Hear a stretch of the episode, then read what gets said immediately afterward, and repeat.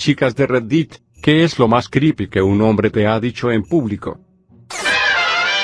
Estaba en Walmart, y un tipo espeluznante se acercó a mí y a mi hermana, señaló su nepe, iba en pantalón de chandal, se notaba que iba sin ropa interior, y me preguntó si queríamos tocarla. No he vuelto a pisar un Walmart. Estaba en París en un mercado navideño, un chico se me acercó y me dijo que era muy hermosa. Antes de que pudiera decir algo, dijo, sabes, te he estado siguiendo por un tiempo, y vi a tus amigos alejarse de ti. Podría secuestrarte tan rápido que nunca volverían a verte.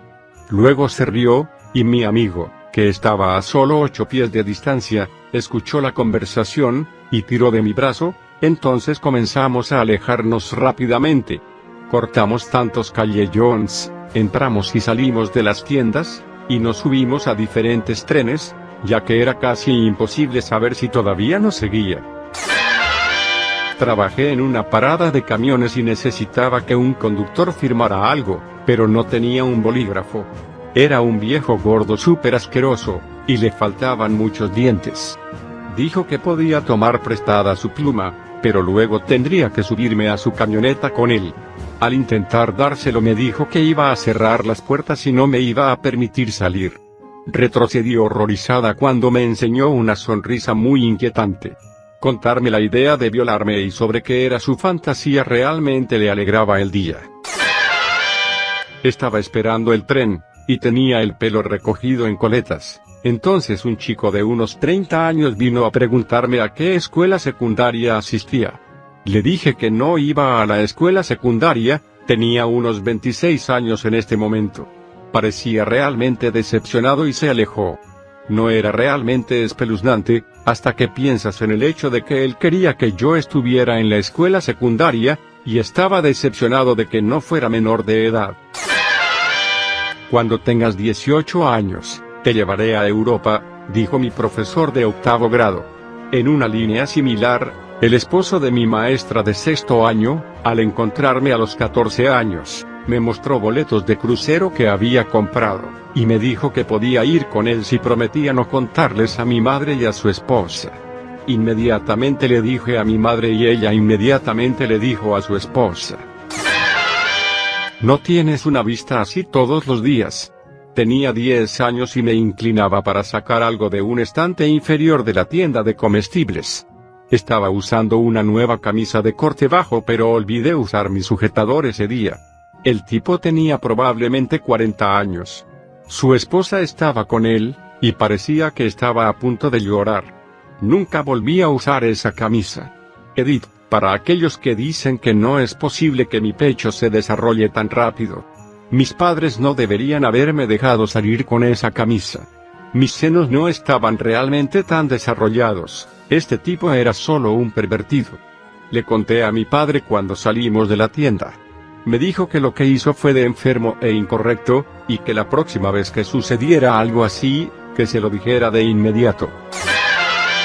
Tenía un compañero de trabajo de más de 65 años, que simplemente era asqueroso. Mala higiene, el trasero sucio, barba grasienta. Me dijo que tenía un Viagra en su mochila, y que pagaría una habitación después del trabajo para que yo pudiera montarlo toda la noche. Le dije no, gracias, fui de inmediato y le dije a nuestro supervisor. Literalmente se rió y dijo, bueno, sabes que no lo decía en serio, ni siquiera eres sexy, que supervisor de mierda.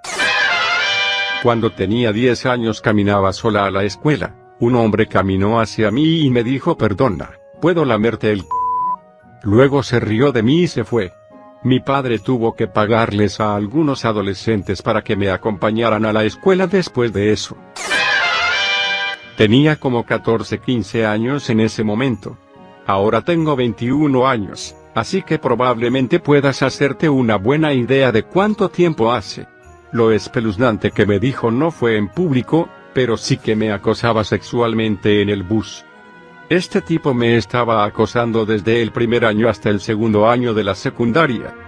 Me dio una vibra tan incómoda que ni siquiera le di mi nombre, pero finalmente me rendí y se lo dije. Después de eso siguió preguntándome, ¿cuál es tu número? ¿Puedo tener tu número? Dame tu número después de que le dijera no a todo, la gente empezó a defenderme, diciéndole que se alejara de mí, innumerables veces. Una vez se quedó a pasar la noche en la casa de un amigo mío, y cogió el teléfono mi amigo mientras dormía. Este amigo mío tenía guardado mi número y así es como lo obtuvo. Me llamó desde el teléfono de mi amigo a las 2 de la mañana, tenía muchísimo sueño cuando sonó mi teléfono. Pensaba que era mi amigo, pero en su lugar escuché la voz de mi acosador diciendo sabes quién soy, ¿verdad? Estaba demasiado cansada como para darme cuenta al instante, así que respondí con ¿qué? Lo repitió de nuevo, y entonces eso no solo me despertó por completo, sino que hizo que mi corazón se cayera al suelo, por el simple hecho de que este tipo ahora tenía mi número. El acoso se volvió lo suficientemente espeluznante como para saber dónde vivía, aunque nunca le di mi dirección, entonces él también vendría a mi casa sin avisar. Una vez casi le golpeó por agarrarme el culo y empujar sus dedos hacia arriba. Esto sucedió en el autobús, me enfermó. Eventualmente se lo dije al consejero de mi escuela, y lo suspendieron o expulsaron. También le prohibieron viajar en los autobuses. Cuando llegué a casa ese día, mi madre me dijo que ese chico violó a una niña de la misma edad que yo, justo enfrente de mi casa. Fue expulsado del estado, pero sigue encontrando el camino de regreso y metiéndose en problemas. El tipo era un psicópata y me alegro de que haya salido de mi vida. Edith, olvidé mencionar que me sentía y me siento fatal por esa chica a la que violó.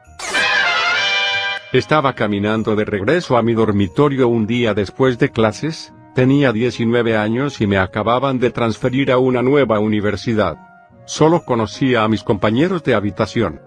Mi última clase terminó a las 9.30 de la noche, así que caminaba sola a casa en el campus.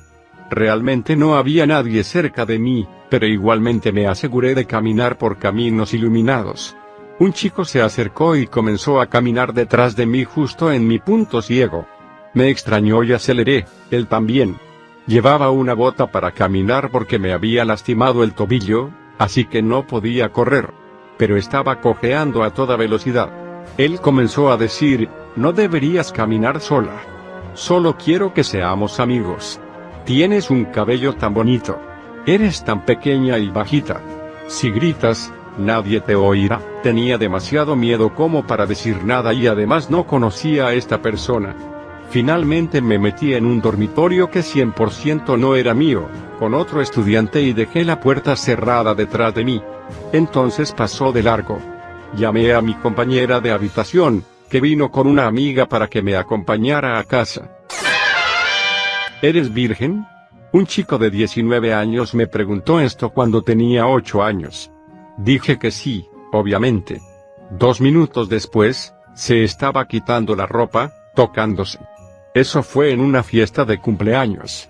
Me encerró en una habitación cuando esto sucedió, pero no me violó porque grité como una cabra moribunda. Hasta el día de hoy todavía me da escalofríos cuando escucho esta pregunta.